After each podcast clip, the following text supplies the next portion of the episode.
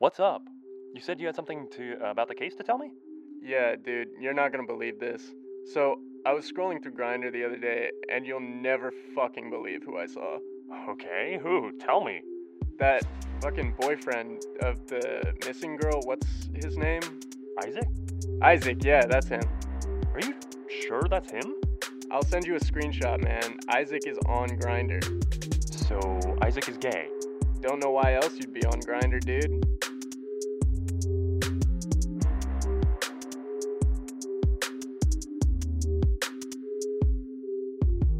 Welcome to Dead of the Night, an investigative podcast looking into the disappearance of Devin Riesling, a 23 year old nursing student who disappeared on February 9th, 2019.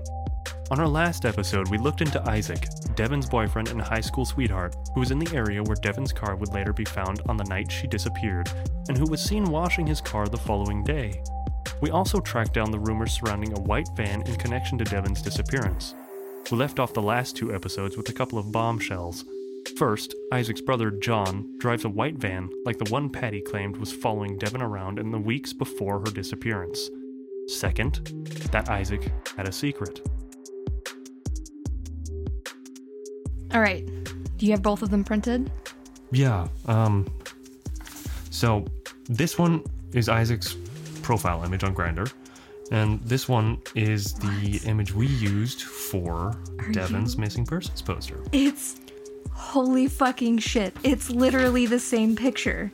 Yeah, if you overlay them, um, you can actually see where they overlap, and it it Oh my god. basically what Isaac did is he cropped out his missing girlfriend and then used that image on his Grindr profile, which is really really messed up. Uh yeah, no, no. That's definitely creepy. That's that's fucking weird. The big question was how long had Isaac been on Grindr, and whether or not Devin knew about Isaac's apparent attraction to men. I couldn't help but wonder if this was a possible motive. Maybe Devin found out that Isaac had been cheating on her with men, or even threatened to out him to his extremely conservative and religious family. I wanted to get more perspective on this, so I shared what I had found with Brett Nelson, who, just to remind you, is the private investigator hired by Devin's brother TJ. So he's gay, huh? Or bisexual. Maybe. I I don't want to assume anything. Okay, that's interesting. I can see the gear shifting in your head. It's very curious, isn't it? Isaac having a secret double life, something he was clearly hiding from everyone who knew him. Yeah. And isn't his family extremely religious? They're members of the First Baptist Church, which is a fundamentalist church. So I'm guessing they probably would not be happy about their son being gay. He would definitely have good reason to want to hide this information. So this this could be a motive, right? Everything I find out about this guy just makes him look more and more suspicious. He even had access to a white van. We still don't know for sure if Devin was even being followed by a white van. Patty was the only one who ever claimed she was being followed, and Patty was not a reliable witness. yeah, okay. Are you, trying to tell me I'm getting ahead of myself again? You might be jumping the gun a bit. That's fair. I've been a private investigator for years, and before that, I was in the district attorney's office. And if there's one thing I've learned, it's to not get tunnel vision. Yeah. Yeah, okay. So, my advice to you would be to expand your search. So you mean look for other suspects? Exactly. Okay. All right. Thanks for keeping me grounded, Brett. No problem. Hi, I'm calling about the Devin Riesling case. I was wondering if you guys looked into a woman named Dorothy Rogers. Her and her husband Mike were involved in a disappearance in Emmett back in the 70s, and there's said to be evidence that they killed and dismembered this woman and fed her body to pigs. So I just thought this would be something that y'all might want to follow up on, and I want to say thank you for bringing Devin's case into the light. I think it's criminal that the cops are not taking this seriously. So thank you all for your guys' hard work. Police are investigating a possible serial killer who grew up in Emmett. Dorothy and Mike were involved in satanic activity. I know that Dorothy and Mike killed my mother. Authorities say Marie back then would disappear for many days at a time, so it took a while for them to realize that it was a homicide. We warn you, what you're about to hear may be disturbing.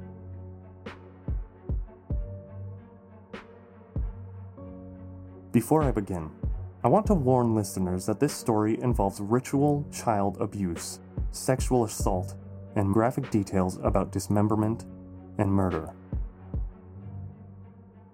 I also want to thank Thin Air Podcast, who provided much of the research for this case. If you want to know more, I highly, highly recommend listening to their three part series about this case, which includes interviews and eyewitness testimony. Again, that podcast is called Thin Air Podcast, specifically episodes 2, 3, and 5. I'm going to start at the beginning, in November of 1977, in Emmett, Idaho. Dorothy Rogers was the last person to see 27 year old Marie Ann Watson alive. Just two days before a custody hearing in which Marie was likely to regain custody of her two children, who had been in Dorothy's care. Marie had struggled with drug addiction and had temporarily given Dorothy, who was reportedly Marie's aunt, custody of her 8 and 6 year old while she got her life together and regained some stability. According to Dorothy, on November 21, 1977, her and Marie were driving together to pick up some medical records for her children in the nearby city of Ontario. When their car became stuck in a snowbank on the side of the road, Dorothy claims that a black car pulled in front of them, presumably to help them get out from the snow, when Marie got out of the car and started talking to the strange man. Dorothy claims that Marie got into the stranger's car and they drove away, never to be seen again. Dorothy never filed a missing persons report, but Marie's then husband did file one. Her car, including her purse and wallet, was later found parked in the lot of a local cafe in Emmett. The police would not investigate Marie's disappearance until decades later.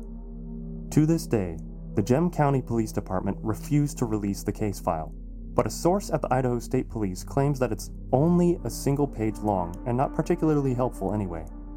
Many theorize that Marie's disappearance was not investigated because of her reputation as a drug user and a prostitute. But considering their treatment of Devin Riesling's disappearance, it's hard not to think that failing to investigate missing persons cases is simply the modus operandi of the Gem County Police.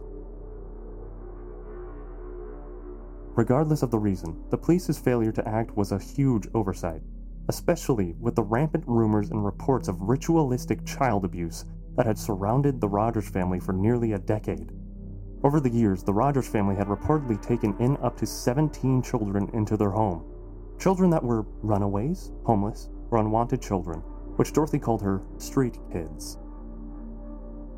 At the time of Marie's disappearance, there were seven kids living in the home, including Marie's son and daughter, but Mike and Dorothy were never officially registered as foster parents.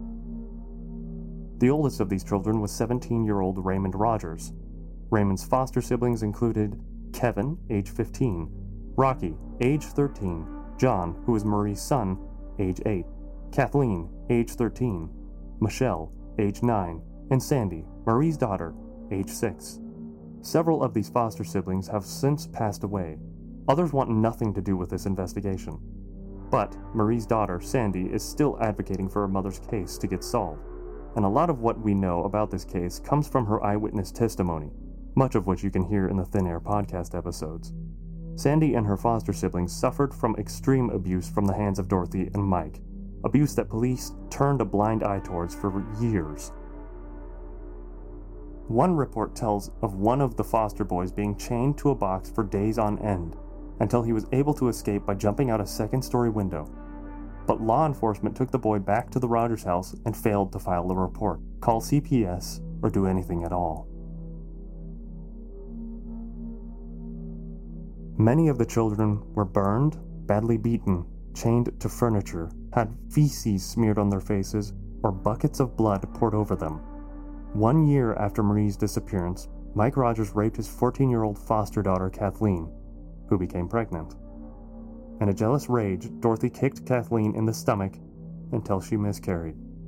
Mike would later serve three years in prison for this rape, which he managed to plead down into a single charge of incest, despite the fact that Kathleen wasn't actually related to Mike. This three year sentence from Kathleen's rape would be the only time Mike would serve in prison for the abuse he subjected the vulnerable children in his care to.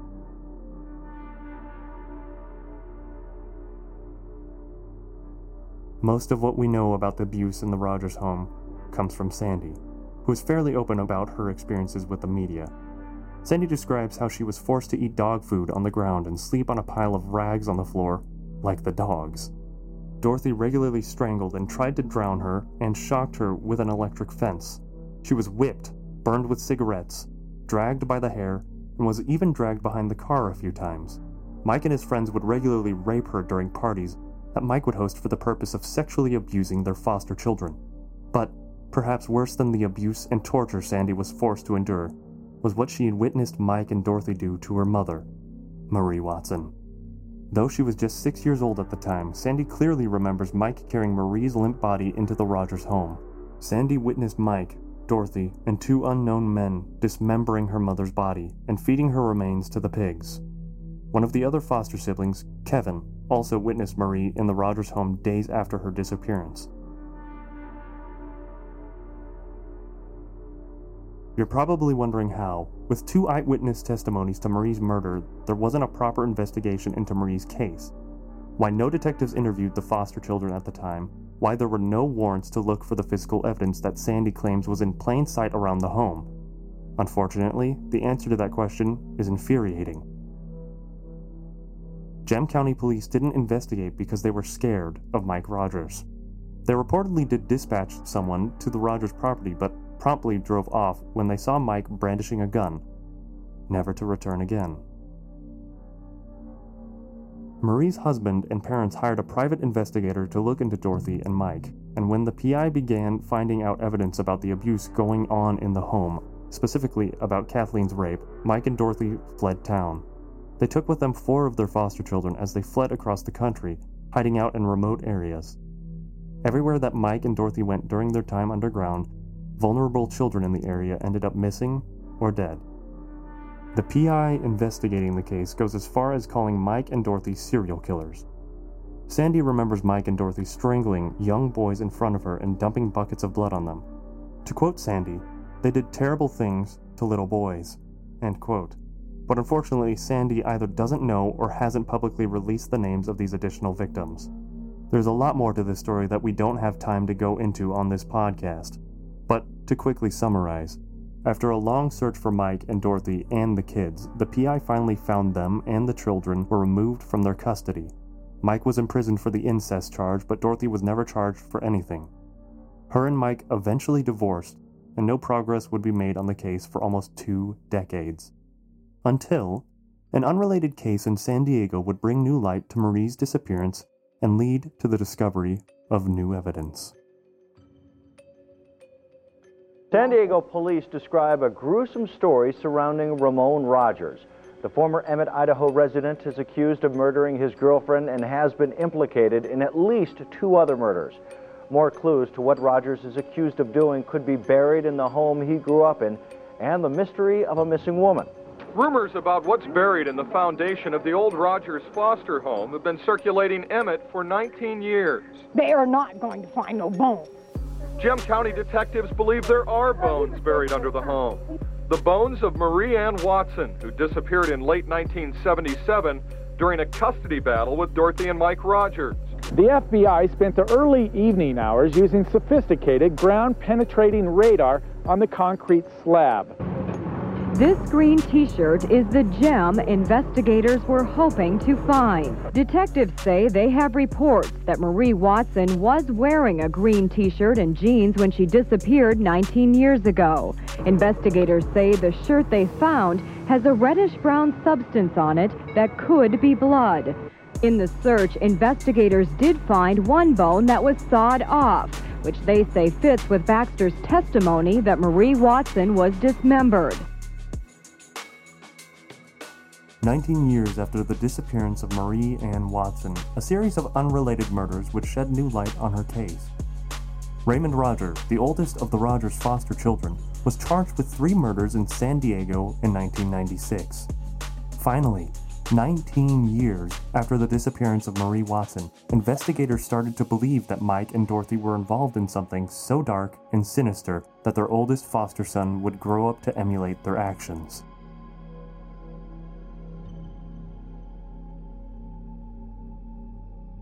In 1996, investigators obtained a search warrant for the Rogers property, which was now legally owned by Raymond Roger and was where Dorothy Rogers was still living. Ground penetrating radar revealed abnormalities underneath the foundations of the home, which had been poured around the same time as Marie's disappearance. Detectives recovered several shocking things. First, a green t shirt stained with a red brown substance that looked like blood, the same t shirt that witnesses say Marie was wearing the day she went missing. Second, detectives found bone. A lot of them. So many bones that Sandy claims the investigator stopped looking after the third garbage bag. Most of the bones were in fragments, and it became clear that if any of the bones were human, they were mixed with animal bones. At least one of the fragments, which investigators believed was a human shin bone, appeared to be sawed off, which matched Sandy's description of her mother's body being dismembered with saws. In this case, the sheer amount of bones that were found on the Rogers property actually became a deterrent to investigators. Separating the human from animal bones would be an expensive and time consuming process that would need to be overseen by expert anthropologists. In the end, only a few fragments were chosen to be tested, and all the tests came back as inconclusive, meaning they were not able to collect DNA from the samples or even verify if the bones were indeed human. A distinction that was particularly important because the Rogers were known to butcher animals on their property frequently, and even had an open pit used to butcher animals inside their kitchen. Since the 1996 discovery and testing of these bones, no further testing has been done on the findings from under the Rogers home. These bones were found almost 20 years ago, and DNA technology has considerably improved since. It's extremely possible that DNA evidence proving that the Rogers killed Marie Watson is sitting in an evidence bag at the Gem County Sheriff's Department right now as we speak. But the police refuse to retest the evidence and even refuse to release the evidence for private testing, which means that Dorothy and Mike Rogers have still never been charged for the murder of Marie Watson and never been investigated for the disappearance of dozens of homeless and runaway children that seemed to follow them wherever they went. The oldest foster son went on to murder and dismember three people. So it was hard to believe that Dorothy and Mike had just stopped their pattern of violence, torture, and abuse when their foster children were taken from their custody. I couldn't help but wonder if anyone else in their vicinity had gone missing or been killed in the years after Marie's disappearance. Mike Rogers died over the Christmas holiday in late 2018, two months before Devin went missing. But Dorothy Rogers? she was still alive. Still alive to this day. And still living in the very area where Devin disappeared on the night of February 9th, 2019. Was it possible? Did Dorothy Rogers strike again? I asked a few of Devin's friends what they thought of this theory. Oh, yeah, I know all about Mike and Dorothy. I know that she and her husband had a bunch of runaway kids, and they were Satanists and did all these crazy rituals on their kids, like pouring blood on them. And she definitely, definitely killed that woman. I heard they fucking ate her. That's what I heard. I'm not trying to accuse anybody of anything. I just wanted to explore any possibility of finding Devin. And Dorothy is still alive. I even heard she brainwashed one of those foster kids and they still live together. I decided to take this theory to Brett and see what he thought about it. I didn't even think of this angle. Really? I knew about the murder, but I thought they both kicked the bucket. No, not, not Dorothy. Have you checked her public records? Uh, seen what kind of property she's holding, court records? You can still see if she has a, a driver's license. Uh, I no, I haven't done that yet, but that's a great place to start. Start there and let me know what you find. Okay. A property search uncovered that Dorothy had actually moved a few dozen miles away from Emmett proper. However, her location was actually closer to where Devin's car had been abandoned, so going into this search, my hopes were high. Which made it so, so much worse when I fell back to earth upon hearing what I found next. Dorothy had been hospitalized the entire week of February 9th. which means there is no way she could have been involved in Devon's disappearance. I was back at square one. Still, I was glad to have done so much research about Marie Watson's case. For many years, it was the only open missing persons case in Emmett. Until now.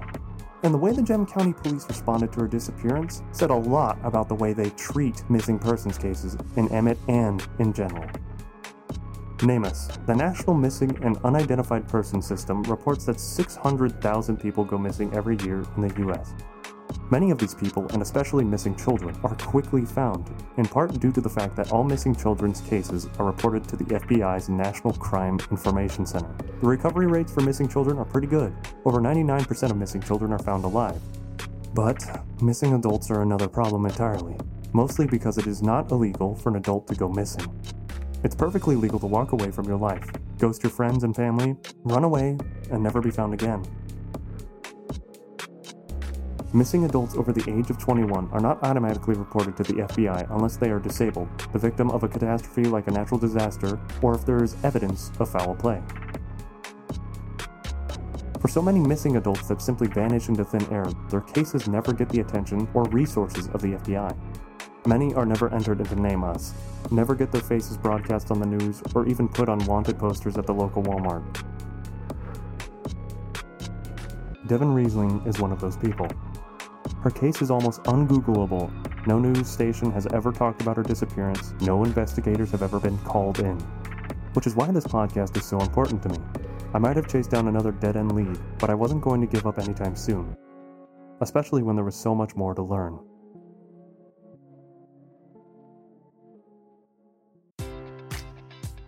Enjoy all your favorite sports like never before at BetMGM. Sign up using code CHAMPION and receive up to $1,500 back in bonus bets if you don't win your first bet. When you register with BetMGM, you'll get instant access to a variety of parlay selection features, live betting options, and the best daily promotions in the business. And with BetMGM at your fingertips, every play and every game matters more than ever. Remember to use code CHAMPION and receive up to $1,500 back in bonus bets if you don't win your first bet. Place your money line, prop, or parlay bets with the king of sportsbooks today. BetMGM and GameSense remind you to play responsibly. See BetMGM.com for terms. 21 plus only. Virginia only. New customer offer. Subject to eligibility requirements. Rewards are non withdrawable bonus bets that expire in seven days. Gambling problem? Call 1 800 Gambler. Promotion. Promotional offer not available in Washington, D.C.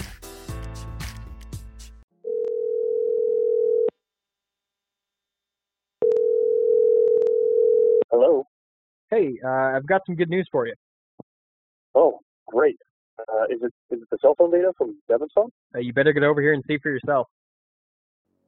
I hopped in my car and sped all the way to Brett's office in Boise, my mind racing with what we would find on Devon's cell phone texts, videos, photos, Google search histories. I was dying to know.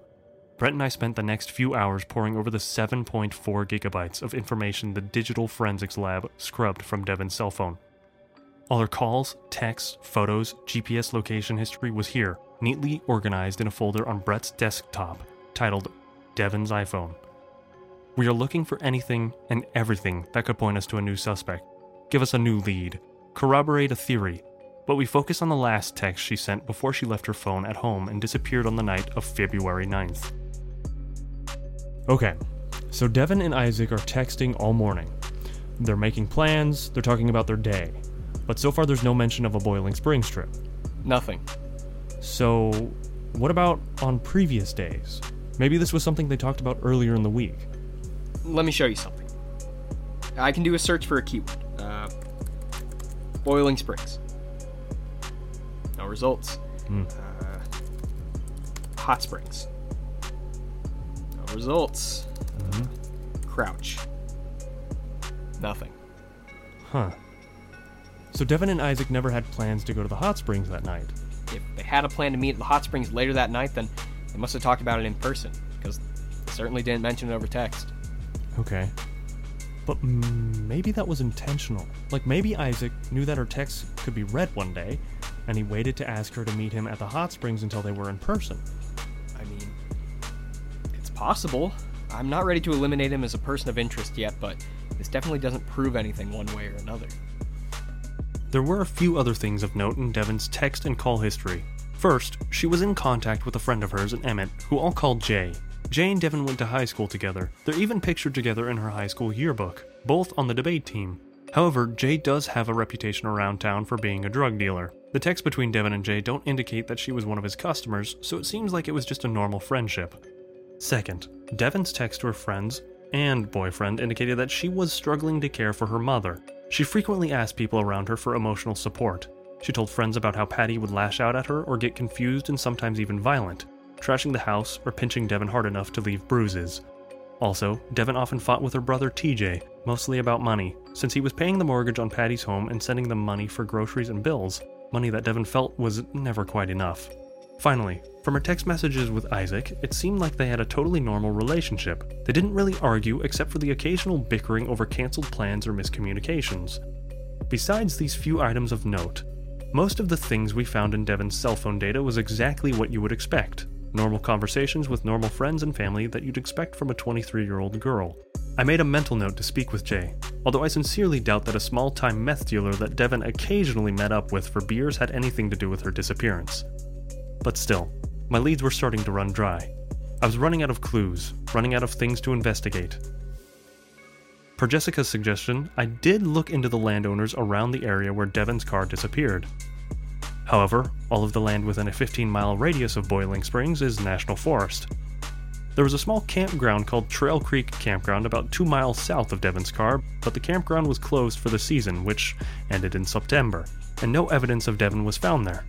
I was so excited to get Devon's cell phone data, I thought I was going to break this case wide open, but yet again, I feel like I'm back at square one. So, how are you feeling? Uh, disappointed? I don't know. I thought this was going to be bigger than it was. Mm, it's all part of the job, ups and downs. What do we do next? We keep working the case.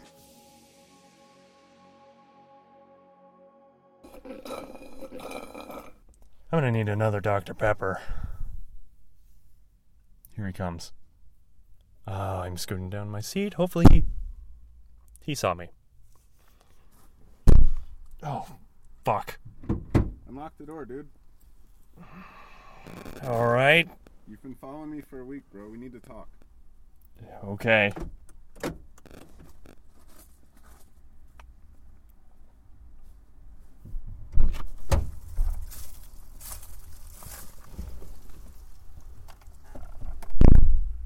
These did you drink? Uh, that's like a week's worth of Dr. Pepper. Is it okay if I record this? Yeah, I definitely want this on record. You outed me to my whole family, dude. I did? You broadcasted the fact that I was on Grindr to the whole fucking world on your podcast. So, I didn't think your family would listen to it. I didn't even consider it's it. Emmett. The last interesting thing that happened here is the fact that Aaron Paul was born here. Didn't even live here. He was just born here. And people still talk about it every single day. So yeah, everyone in the town knows about your fucking podcast. Okay. I didn't even think about that. I'm sorry and that this has impacted your life and your relationship with your family. But I still feel like it needed to be said. I mean, it's relevant to this case that nobody else is looking into. Nobody else is trying to find Devon. Did you ever think maybe Devon doesn't want to be found? Um, no, not really. I mean, if she wanted to leave her life behind, she could have left a note or something. You just don't get it, do you? Get what? Tell me, Isaac, please. I'm begging for answers here. What do you want to know? Were you in the Boiling Springs area the night that Devon went missing? Yes. Were you meeting Devon there? Did something happen? Or was it an accident or. I wasn't meeting Devon, okay? I had no idea she was in the mountains that night. For all I know, she was still home with Patty. So what were you doing there? I was meeting somebody. Not Devon. No, dude, I told you. I wasn't meeting Devon. I was meeting a guy, okay? A guy? I met this guy on Grindr, okay? He lives on a ranch in Garden Valley. His wife was out of town, and I came over that night after I dropped Devon off, and I spent the night. So you never saw Devon again the night after you dropped her off? No. You guys both had to drive the same route up the mountains. Did you see her car anywhere on the way? I didn't see her car anywhere. Did Devin know you were going to meet somebody after you dropped her off? I don't know. I didn't tell her, but I think she could just tell. She kind of caught me checking out a guy a few months earlier. She wanted me to figure out who I was. So you're saying you guys had an open relationship? I mean, it wasn't explicit. We never talked about it, but but it was implied. She wasn't jealous. She was never the jealous type. I loved her for that. So you never wanted to hurt Devin? Never. Were you washing your car the morning after she disappeared? What does that have anything to do with it? Because someone saw you washing your car out, like vacuuming the inside and deep cleaning the seats. It seemed a little suspicious. Yeah, I washed my car that day. I didn't even know Devin was missing yet. So why were you washing your car? It was for my boss. Your boss? I had just landed this accounting internship, okay? The partner of my firm, his car was in the shop, and me being the intern, it was my job to chauffeur him around. I was just trying to make a good impression, so I cleaned the shit out of my car. Hmm. Okay. You don't believe me? I mean. Look. Okay. Car's in the shop. I need you to pick me up tomorrow. See? Can you show me the date and time that your boss sent you that? Okay. Okay, 7:39 p.m. on February 9th. I told you. okay, okay, okay. But what about the search party? Why didn't you cooperate with the investigation? I mean, what kind of person doesn't go to the search party for their own girlfriend? Believe me, I know. It looks bad. I had already turned over my cell phone records before Devin's car was found. For all I know, those records would make me look less suspicious, you know? I thought they would prove I left Devin's house and spent the entire night two hours away. But when her car was found. When her car was found in the exact same area that I was, I freaked out. I knew how bad it made me look. Yeah, really, really bad. One of the guys at my firm is a lawyer, and I asked him what I should do. He just told me to shut up, stop answering questions, and hire an attorney. I don't have any money for an attorney, but I followed the rest of his advice. Yeah, you stopped answering questions. Yeah. But why not come to the search party? Honestly, that was because of work. On a Saturday? You couldn't get the day off to look for your missing and possibly dead girlfriend. Look, man, January through April 15 is tax season, which means mandatory overtime, mandatory Saturdays.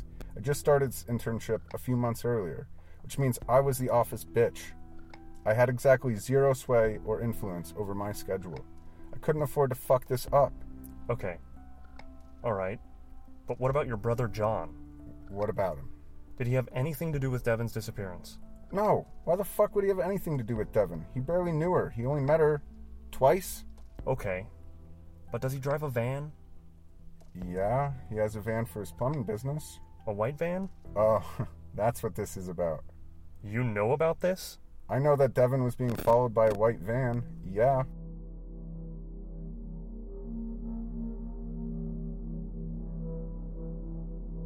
I thought you guys knew all about that. It was practically the only thing Patty could talk about. Wait. So that was real. She was really being followed. Yeah, Devin had a stalker since since high school. Do you have any idea who it is? I don't have a name. Devin used to call him her groupie. So did you ever see the van yourself? Yeah. Yep. I saw it a few times. But you didn't see who was inside? No, the van has like these crazy tinted windows. And this had been happening since high school? Yeah. And it wasn't your brother? No, dude. My brother spent some time in jail while we were in school, and it was still happening, so there's no way it could be John. It wasn't him. Did, did Devin know who it was? Sometimes I think she did know. She was kind of weird about him, like she didn't mind. She wasn't afraid of him? No, not at all. She would joke about him all the time. Like if she ever needed anything, she'd say, I'll just ask my groupie to get it for him. And he would? Sometimes, yeah. I remember this one time she broke her phone. She was riding her bike and she fell off and it, it shattered in her pocket. The next day, there was a brand new phone on her doorstep. Was freaky. And did she use that phone? Yeah, it was a, a brand new iPhone 6. That's the phone she had when she went missing. Do you think this guy could have something to do with Devin's disappearance? I mean, I don't know. Maybe. He never seemed like a threat, though, you know? He was just obsessed and creepy, but been following her around for years. So why now? What do you think happened to Devin? Honestly, I think she just just walked away. Really? Just left her mother behind? Look, nobody else will say this about Patty, but I will. Patty was a piece of fucking shit, okay? She was drunk for Devin's entire childhood. You think Devin's been taking care of her mom just since she got sick? She's been taking care of her mom since she was seven. Fuck. I didn't realize it was that bad. Yeah, it was that bad and worse. It's a miracle that she got out of that house alive, got into a good college, didn't get sucked into drugs and alcohol like everyone else in her life. So you think she regretted moving back to Emmett? Absolutely. She hated this town. She couldn't wait for her mom to die so she could split town again without her older brother guilt tripping her. Her brother was pressuring her to be Patty's caregiver? Yeah, he felt like he was contributing enough financially, so he left Devin to do all the dirty work. It was too cheap to hire a, a home health care worker, so he just guilt tripped Devin into doing it all. Jeez. I have to say, none of this sounds like the Devin that I've heard about before. Everyone else I've talked to makes Devin out to be this devoted daughter who wanted to see out her mother's final days with her. That may have been the image she presented to the world, but that couldn't be farther from the truth.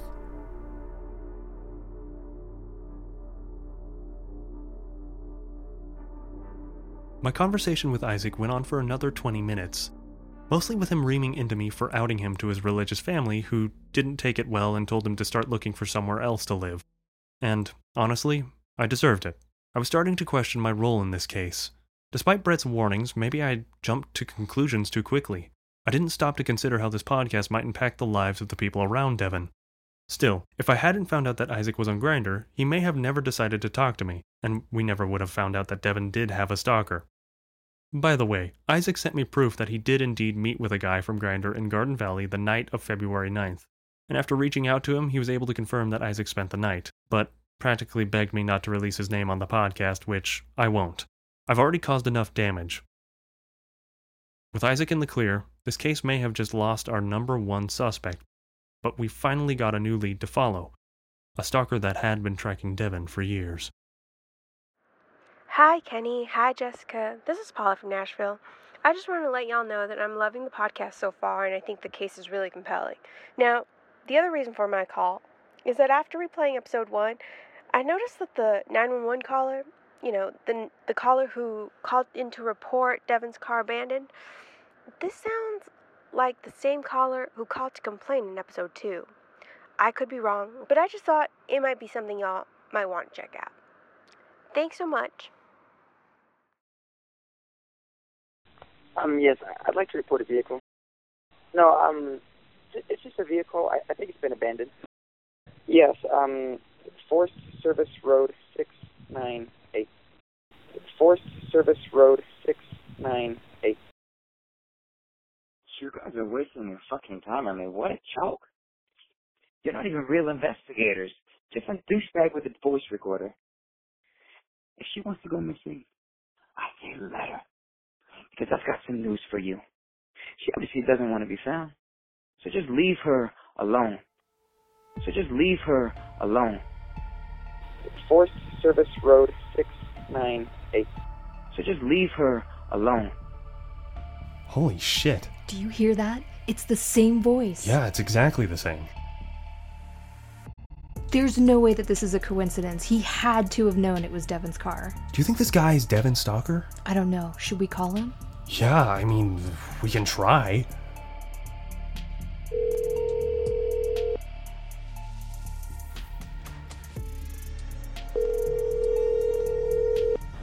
Hey, this is Garrett. Hi, uh, this is Kenneth Bailey. I'm the host of the Dead of the Night podcast. Oh, oh yeah. No, I was wondering when you guys would find me. That's it for this episode of Dead of the Night podcast. Thank you for listening, and if you liked what you heard, please subscribe and leave a review. And of course, if you have any information about Devin Riesling, please call 208 398 3110. This episode was produced by Gina Harris, Spencer Hudson, and Danielle Chota. Jessica O'Neill is our audio engineer. I'm Kenneth Bailey, asking once again Have you seen Devin Riesling?